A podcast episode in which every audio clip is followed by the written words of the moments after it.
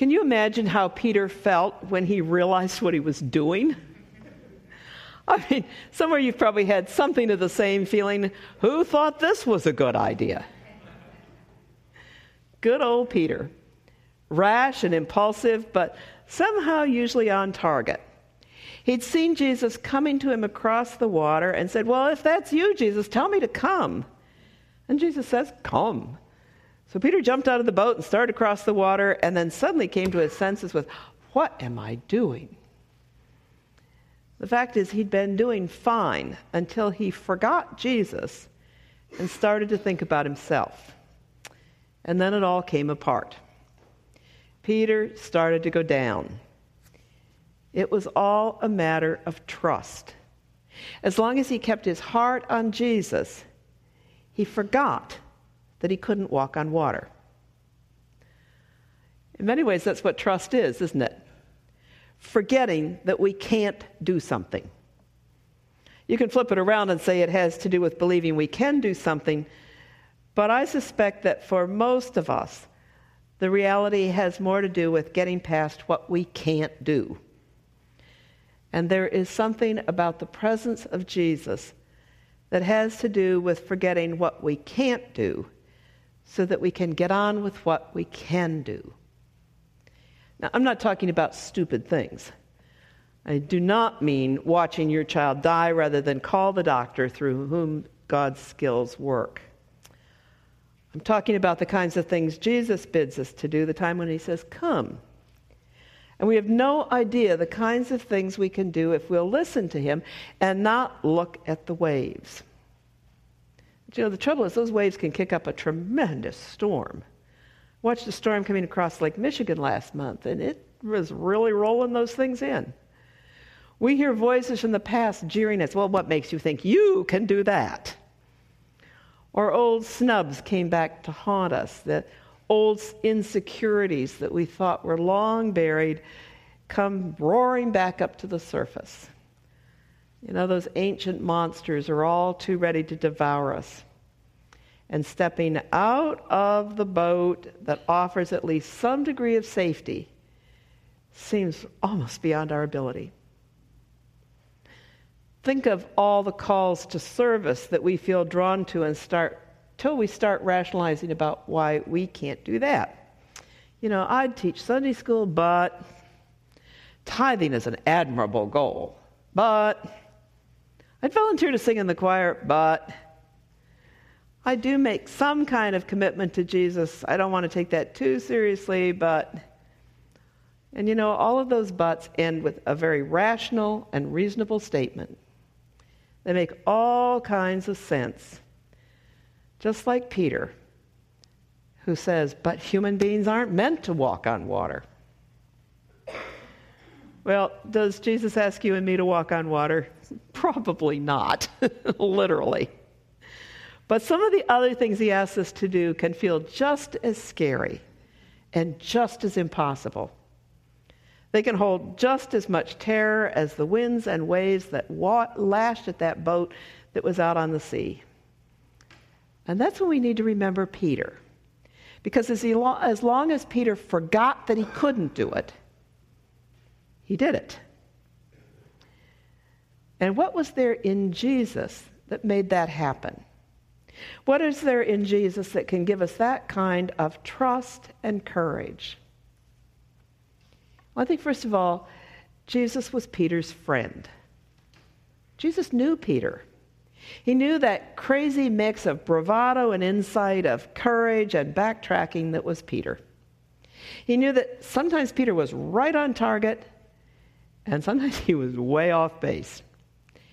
He knew that sometimes Peter was reliable and sometimes he wasn't.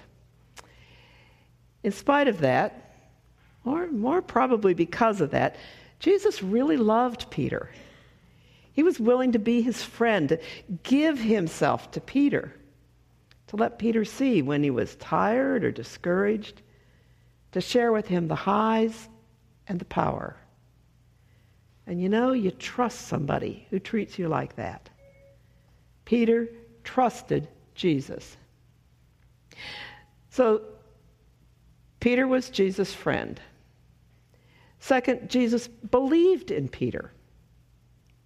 I know that so often my own growth has come because somebody thought I was capable of something that I really wasn't at all sure I could do.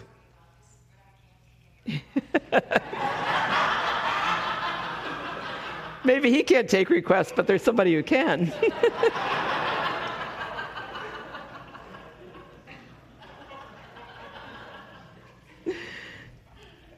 back to here. Um, but so often, you know, our own growth comes when somebody says, Well, you can do that. And, oh, well, I don't know.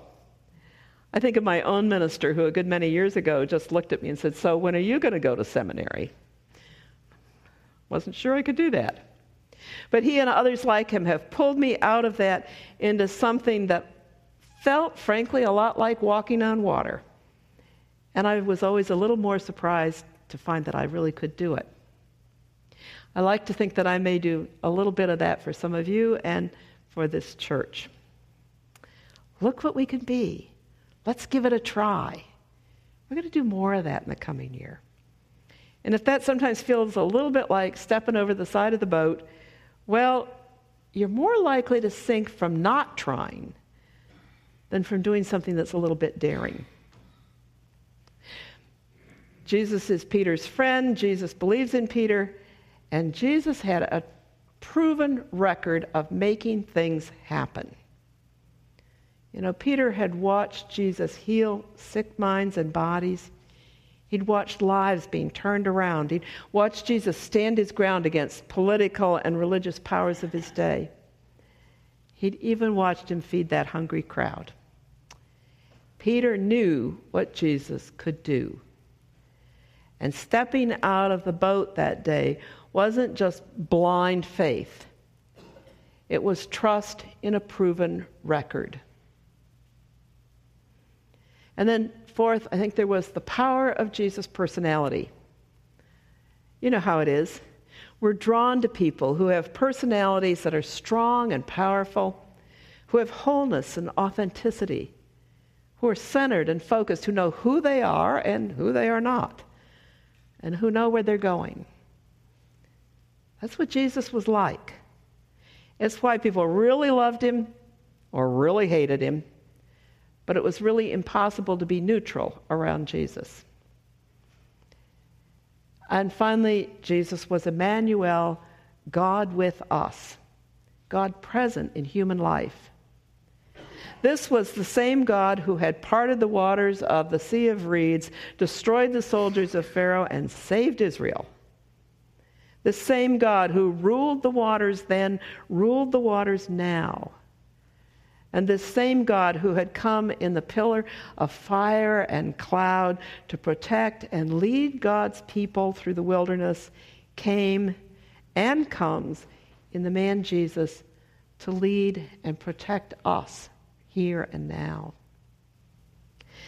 Madeleine L'Engle, some of you may know her from her children's books wrote a book called Walking on Water. And she says, if Jesus of Nazareth was God become truly man for us, as I believe he was, then we should be able to walk on water, to heal the sick, even to accept the Father's answer to our prayer when it is not the answer we hope for, when it is no. In the end, that's the test that really counts. What is it that gives us the courage to do the seemingly impossible, to answer the call, Come? We're asked to put our trust in God. Who could ask for anything more? Amen.